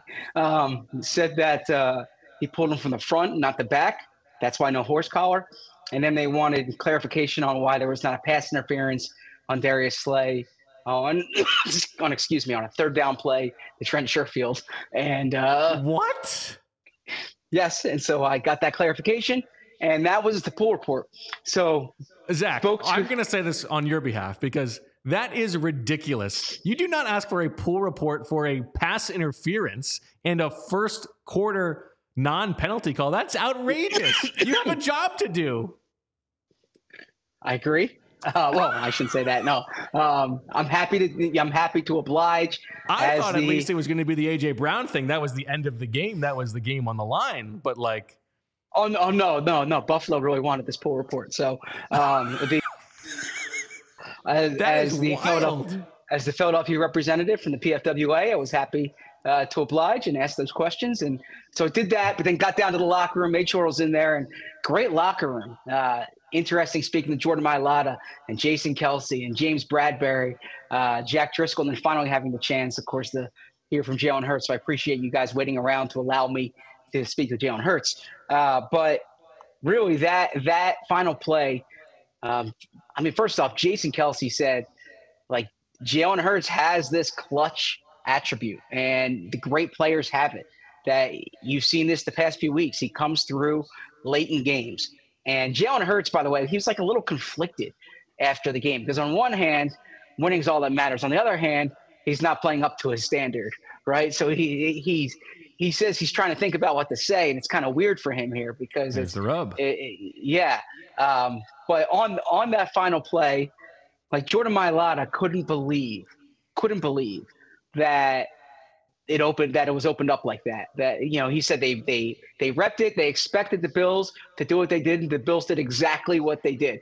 And like because before the play, it doesn't necessarily look like the type of look you're going to run uh, a quarterback draw into.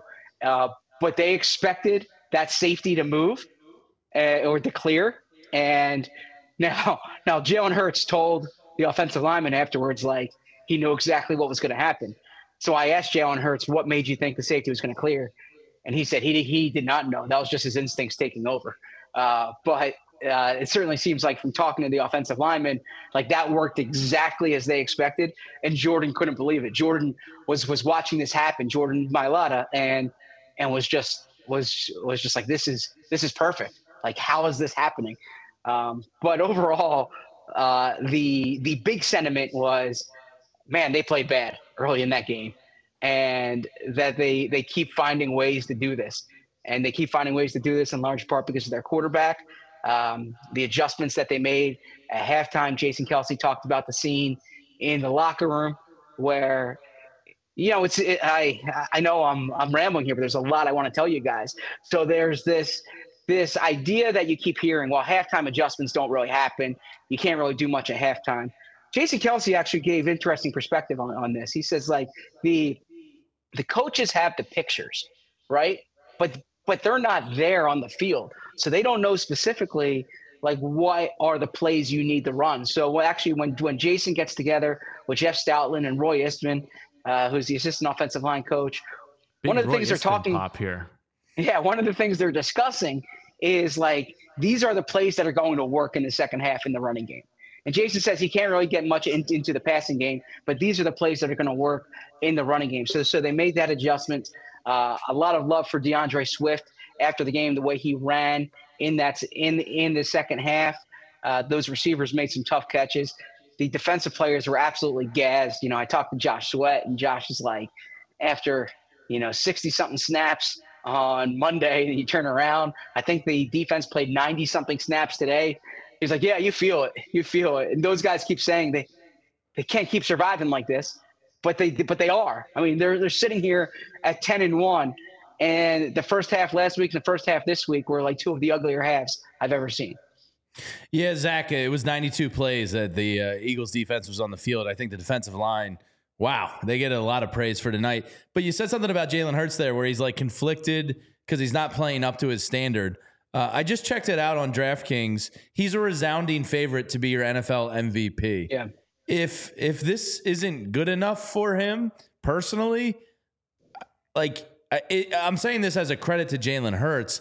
Like, what is his like what else could the guy like want i obviously there's stuff you want to clean up there Yeah. but does part of him like in, enjoy this it, it seems like he's his own biggest critic at all times and the team has taken on this personality of like we have jalen we're gonna win like there's never a doubt on the sidelines or in that locker room with him uh, I, I just hope he can enjoy this a little bit because he's on one of the most absurd regular season runs I've ever seen a quarterback on, and he's now in the MVP discussion late into a season in back to back years. And as an Eagles fan, I'm just appreciating the hell out of that.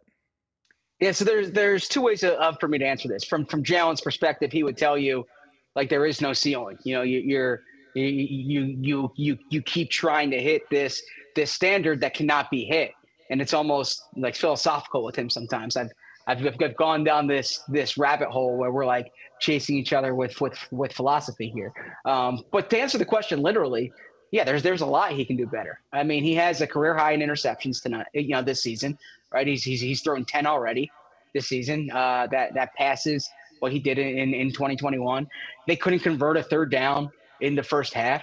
Uh, at the end of the third quarter, they had what fewer than 100 passing yards, I believe. So there's there's there's a lot that he can clean up.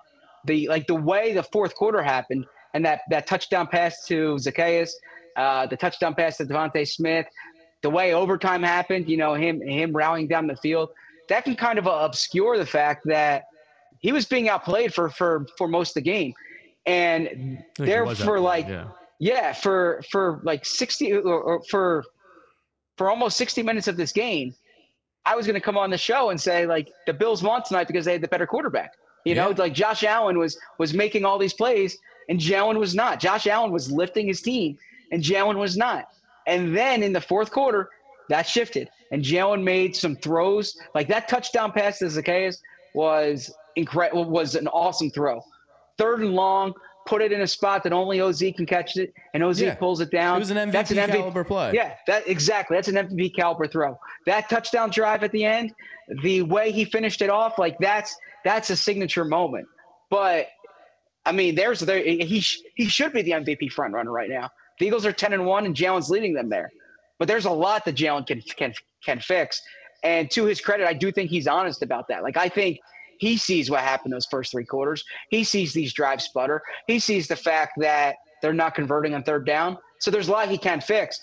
But man, there's a lot that he that like as Jason Kelce said, the best players have this. The best players can can can win these games for you late.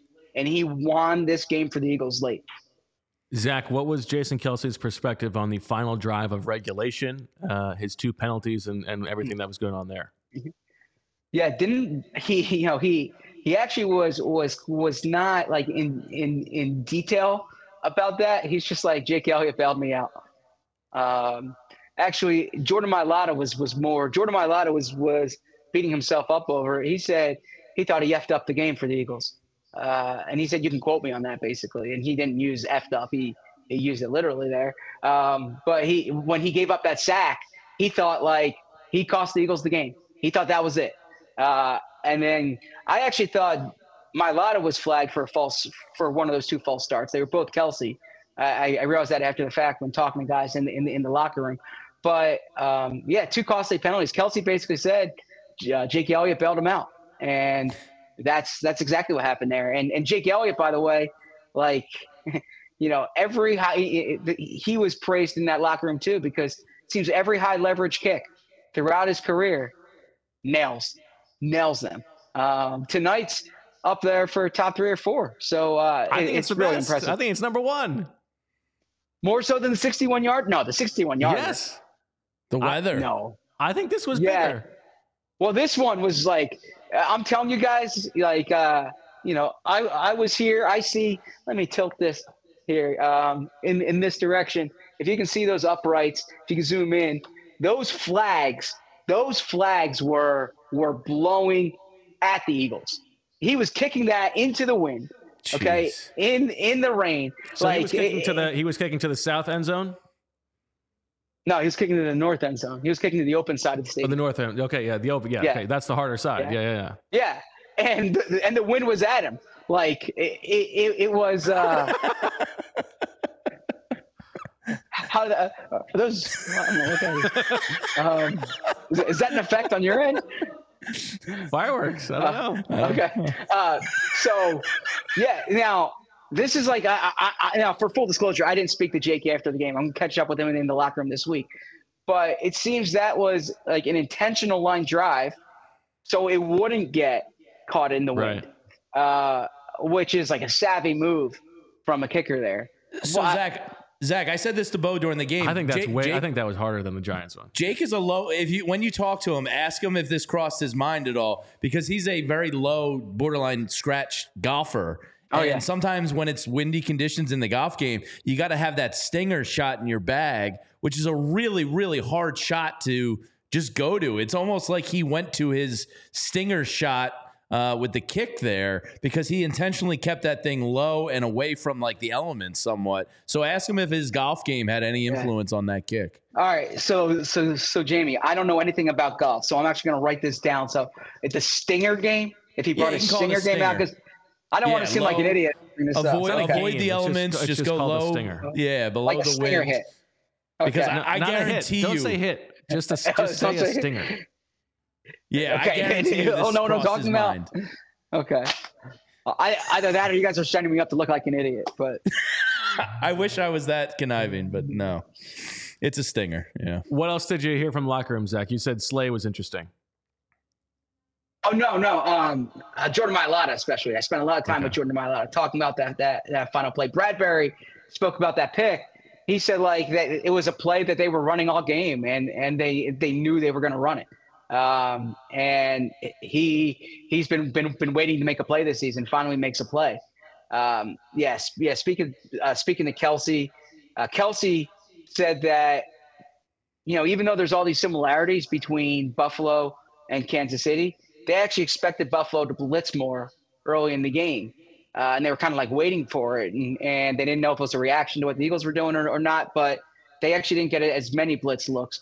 But there was that big adjustment in the uh, in at, at halftime in terms of like the the the running plays they were going to. Uh, yeah, I, as I said, speaking to Josh Sweat, uh, Jack Driscoll, there was a lot of people were very impressed with Jack Driscoll uh, with the way he's he stepped in there. Uh, basically, from indications in, in in the locker room, asking around, like a big part of this was Lane Johnson coming to the realization, or, or not the realization, but the the understanding that the Eagles are going to be playing for a while this year, and that like he he, does not want to re-injure this. That that that really seemed to be the, from talking to guys who were on the field and in the locker room before the game. It was like, all right, Lane, you know, we we know you're tough. We're trying to play the Super Bowl. Like, don't re-enter this. Uh, in in so many words, that really seemed to be the sentiment that that that that was given to Lane. So, Zach, uh, I know you probably scrambled right to DraftKings to look at next week's line, but it's a huge game in South Philadelphia. Would you believe right now that the Philadelphia Eagles at 10 and 1 are home dogs next week to the San Francisco 49ers? Are How- they really? Yeah, it opened at underdogs, it opened at Eagles plus two. Now it's down to Eagles plus one. How much of a lather is Nick Sirianni going to be Oh man. in this week with his players using that to their advantage? Oh, big time, and they're all going to blame it on us, like the media, like like you guys don't believe in us, it's, and it's it's it's the odds makers, right? Um, yeah, that, that really surprises me. Look, I, I mean, San Francisco's been playing really well. I'm not taking anything away from them. The Eagles have, have now beaten Buffalo, Kansas City, Miami, Dallas. Um, they're true. playing at home. Like, like, like the Eagles answer the bell. The Eagles win games. Uh, I, I I wrote it last Monday, and I thought I was going to have egg on my face in the in the middle of this game. Like until they give me a reason not to pick them, I need to pick them. But here they because like they get the benefit of the doubt. They keep finding ways to win games. Tonight's game, they had no business winning. I I, I thought No business. None. Yeah. And they won that game. Like, uh, you know, I, I, I brought up last week Valdes-Scantling. I don't even know if I brought it up. I was probably hacking up my half my lung when I was doing it. But uh, Valdes-Scantling dropping that that uh, the the touchdown, and then uh, Andy Reid, um, you know, punting it there, and, and and some of the other things that happened that kind of went into the Eagles' favor tonight. Like Jalen Carter blocks a field goal, a 34 yard a field goal. Tyler Bass misses uh, what a 48 yard field goal. Like the Bills were outplaying. the- There was no reason that game should have been close throughout much of the game, and the Eagles hang in there and they find a way. And Bo's going to shudder when I say this. Okay, Bo's going to. It reminds me of those great Patriots teams, like Oh, they you know they they hang they hang in there you know like Okay, well, I want you to get to work on your keep going. investigation on how the Eagles are cheating. uh, Break some news. Be a, you know, be a journalist. be a jour- I mean I, I feel very strongly in my journalism so don't please You're yeah, saying yeah if they're I- the Patriots, yeah. then they're doing something untoward. Figure out what it is. or maybe they just have a, a really clutch quarterback who uh, keeps you know keep he he knows how to kind of operate within the confines of the game doesn't feel out of it and they keep finding a way Okay, I have never felt worse about this Eagles season than the last 30 seconds. okay well then let's of- let's eliminate them the last 30 seconds Patriots, and and the the key is that Jalen Hurts just finds a way. This is let's. I let's- was paying I, I was paying a compliment to to like and and the reference of course is a team that was down 28-3 uh, in the fourth you know in the Super Bowl and they're like all right if we just get this drive and get this stop and get this drive and get this stop we'll be back in there and that's kind of what it was for the Eagles tonight right? Like, like get this, you know, score here. Uh, you get the interception. You you you stop them here. Uh, you hold them to a field goal here. You kick the field goal there. You hold them to a field. You know, all all these things that that that it, they just hang in there. They find a way. I I shouldn't have opened up that Patriots rabbit hole with you, but but my point is is like if if if you hang in there, if you hang in there, there's enough possessions in games that you can you can get you can still be standing in the end, and they were still standing in the end. Yeah, this is what this is what I said at the top, Zach. Now, one thing we haven't even talked about is um, Sean McDermott's poor handling of the end of the game. He wastes oh, yeah, timeout time. trying to ice Jake Elliott, yeah. and then doesn't give the guy who's playing awesome, J- Josh yeah. Allen, a chance to go get into field goal range with twenty like two seconds left. He could have had two timeouts there. You take a knee. I thought that was really weak um, on his part. Like, give your guy a chance to go get it. But what what I said in the, in the top of the show is like Nick Sirianni likes to think and and paint this team like they're so good at the details and you know that's what's getting them to the next level. And like they mess up the details all the time. Like they get stuff wrong like self-inflicted errors every single game. This is 11 games now. This keeps happening. But the defining characteristic that they have is like the Jalen Hurts led self belief that, as you just talked about, like if they can hang into the game at the end, they are going to find a way to win. And like, I do think that that is a little bit overrated. It's not that easy. I don't know if it's actually yeah. sustainable, but right now, like those guys believe it, and and that matters. Yeah. So uh, as far as as the errors they they made, other than uh, the false starts down the stretch there, I thought I, I didn't like the quarterback draw. Um, uh, now, Coach in, Flynn on, on that final track. It's, it's, it's not a draw. It's usually a trap. It's actually a quarterback okay. trap. Well, I trust Coach Flynn. Uh, Princeton, by the way, awesome this year, but Penn sending a coach to uh, Texas A&M, so little Ivy League, uh, little Ivy League football competition there, right? Um, you don't understand that reference, Mike Elko. I understand the reference. And, I'm uh, selling it on purpose. Uh, oh, okay. Um, so, so But the audio listeners should know that when you delivered that line, you had the most self-satisfied smirk that I believe I've ever seen out of you. Uh, no, no, I'm, I'm, I'm still trying to catch my breath. Um, so, so I, I, I did not like that quarterback trap there because I thought the upside of it was not high, and it forced them to use a timeout to the point there that it was what third and fifteen or thereabouts, and seventeen. Uh, yeah, third and 17. So, or no, I guess it was get, third and 12, and then they got the penalty that yeah. made it third and 17. Yeah. So then if, if, if, if you don't get the, if you don't get out of bounds and you don't get the first down to clock it, there was 30 seconds on the clock, I, I believe, at that point. You need to have yes. that mad rush to get your field goal unit on the field. Uh, it's a, a long field goal as it is. You probably don't really have time to set up. So that's why I didn't like that play in that situation. Uh, but other than that, I, I mean, you would have to refresh my mind on, on, on, where you thought they really made like game situation blunders. Oh, I'm not even talking about game. I mean, I, there were oh. others, but I'm talking about like like the fumble. You know, this is not the first oh, time oh, yeah. they botched a handoff like that. Yeah, and I mean, Buffalo scored off of both those turnovers. Look, I agree. They're they're not playing clean football. They're not playing smart football. Um, and I also agree that like you you can't count on your quarterback just making clutch plays in the fourth quarter every single week to win because at at some point the other team's gonna make a stop, right? Uh, but to their credit, like they're sitting here at ten and one. This is not a limited sample size. We're it, it's it's November 26th right now. The next game the Eagles play is in December. They're sitting here at 10 and 1. There are teams that give coaches contract extensions for getting to 10 wins. The Eagles are 10 and 1.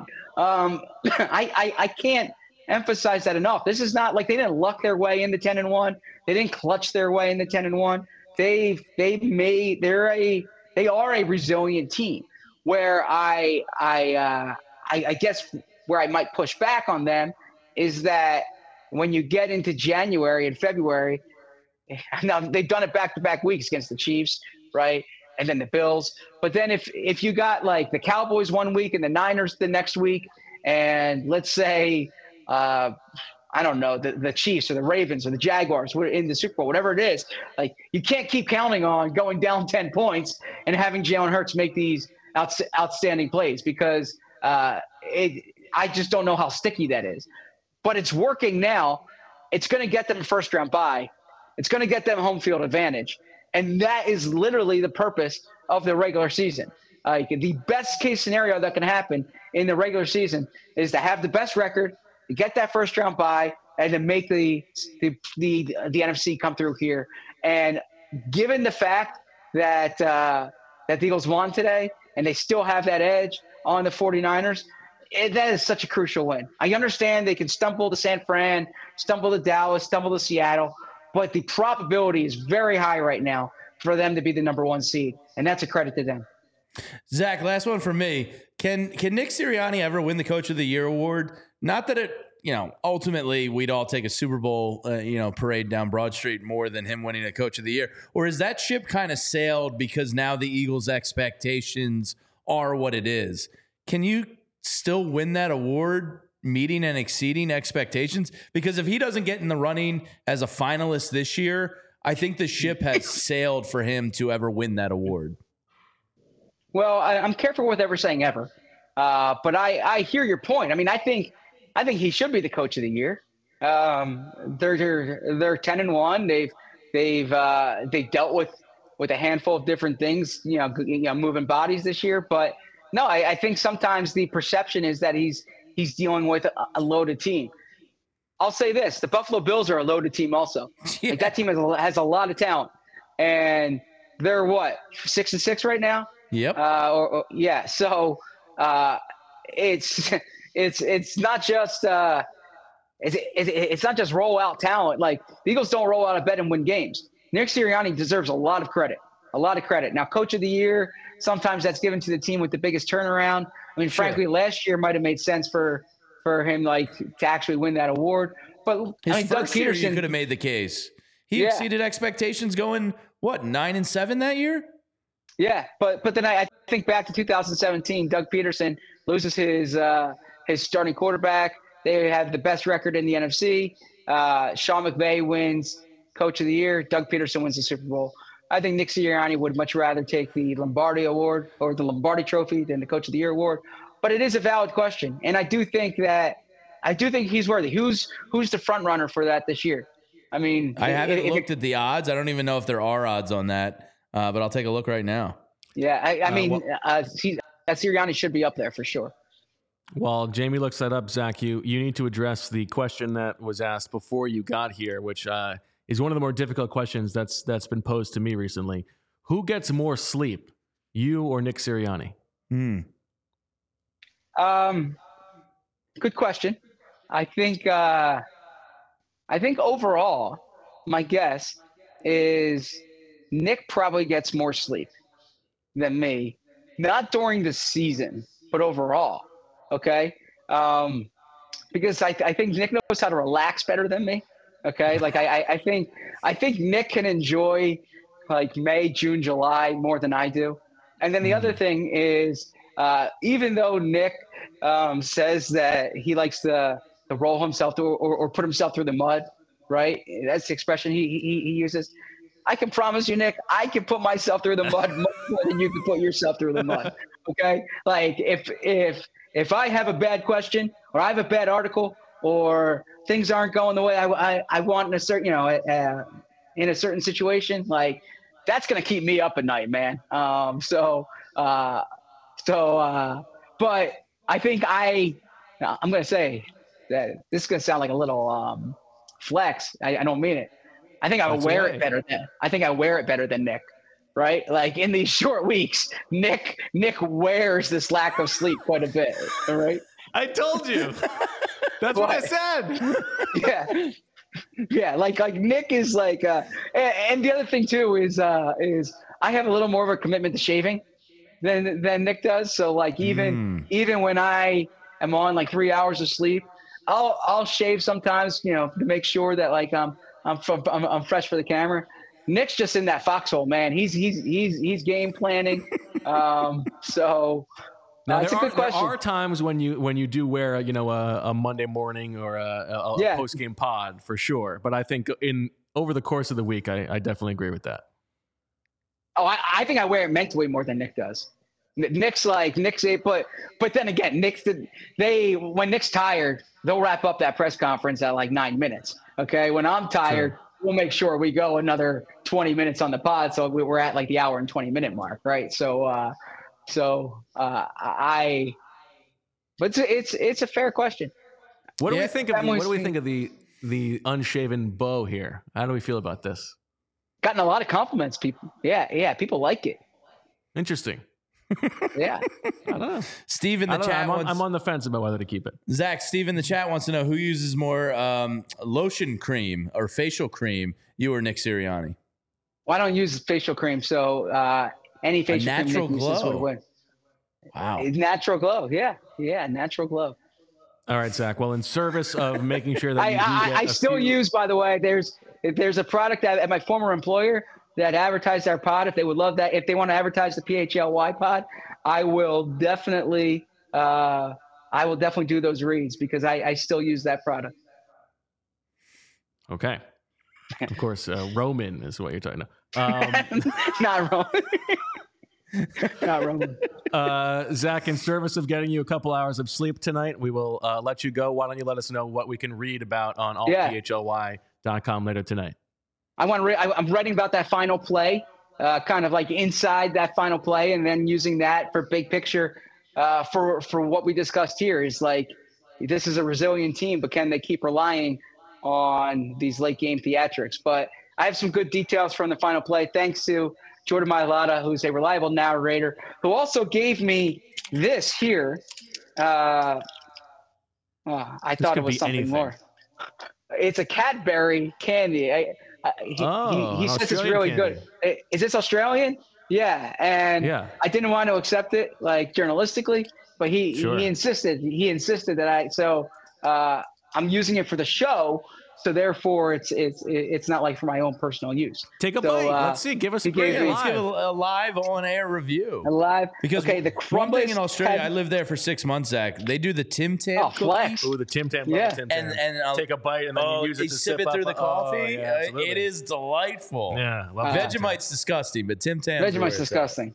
All right, I'll give this a look. I I don't know how it looks, but uh, It's a chocolate bar. It doesn't look that gross. It's Cadbury. It's You got to be pretty not- good. This is not a Caddyshack Snickers in the pool situation.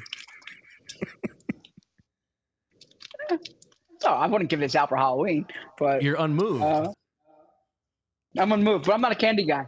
You gotta give me a cookie. Put this in a soft baked cookie, and I'll and I'll give you a better idea. wow. my Milana's going to be furious. Hey, Jordan will appreciate my honesty, but I appreciate this, Jordan. it's not bad. It's just yeah. It's just, you're not even going to finish it. Well, I'm not a big candy eater. I did that for the sake of the show. It's a mini bar. It's not a. what is it? It's not a foot long. I mean, that's a two biter. I got uh, uh, when I have tw- uh, 200 words left in my story, I- I'll eat that for more energy, because you know there's no food left over there, right? Like I, I, I come to this, you know, by the time I finish the show, like this That's hit, true. they've they've they've they've cleaned that out. I'm not eating for the rest of the night, so Yeah, I mean, the Uh, parking this- lot might be locked. You might not even get out tonight. Yeah, yeah, this half of Cadbury is uh is dinner and dessert. Thank you, Jordan. Somebody get this man a cookie. All right. Well, Zach I would love Berman, that. Yes. thank you very much for all of your hustle. As always, you are uh, you are uh, a, the picture of indefatigability. We appreciate it. Can't wait for tomorrow's show. And check, I, I can't wait to watch this, and I'll listen back on the ride tonight. And make sure you read our, uh, um, you read the story on allphly.com. And if I can keep giving another plug, I got some, uh, I got some merch as part of our Black Friday sale at the PHLY locker. Okay, we got some, yeah, we got some good merch. So I, I know we've been plugging it throughout the show, but while I have the audience's attention, buy some merch, right? Good Christmas presents, holiday presents, whatever you want. Love that. Good job by you. Always a good company man, Zach. Thank you so much. And let's shout out the people in the super chat. The Philadelphia Wanderer, 100 bones. Believe in Kelly Green. And uh, Vince, putting it in for uh, the Sean McDermott weird decision at the end of the game not to uh, not to go for points. I mean, to to the uh, was the Super Wonder, uh, the the Super Post there. Believe in Kelly Green is kind of like this team does have a little bit of magic. Mm. Like it's hard not to get a little swept up in like how they're doing this. It to Yeah. like Zach is, is equally as confused as as we all are. They just keep like there's little angels in the outfield thing where like well that's why Valdes-Scantling and James Cook dropped those balls is there's a why little, Gabe uh, Davis didn't turn inside as opposed to outside. It does seem like something. who would be the angels you think in this situation Ooh, oh, that's a good one. Jerome Brown, if we're going like, Jerome Brown okay yeah, I could see Jerome looking out for us. Uh, yeah, I don't know, but it does seem like this team's got That's a little bit of something. mystery yeah Yeah, and you know, you, you could think- even you could even like with the Eagles you could play up the wings Like, and yeah. uh, Stefon Diggs was doing that That's after uh, you know the Bills took the lead there late. Probably should have saved that one for Something walking off the field. You know, Yeah, something to think about. All right. Uh, well, that'll do it for the PHLY Eagles post game show. Good job. As always, great job by Zach. We thank everybody for listening. The Eagles 10 and 1, another unbelievable comeback. Another game in which they came back from 10 points and were outgained by over 100 yards.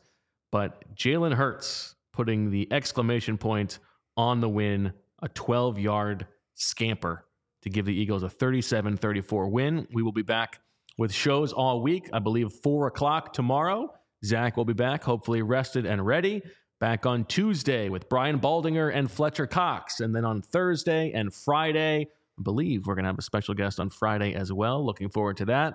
All in anticipation of next Sunday's game, the 49ers coming Wow. to town for a 425 matchup.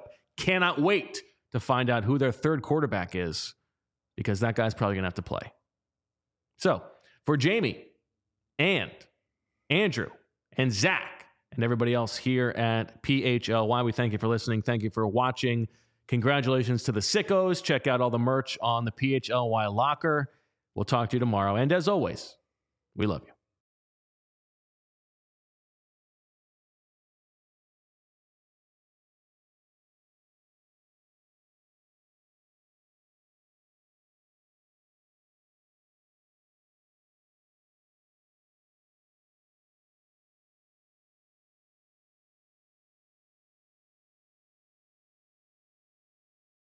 We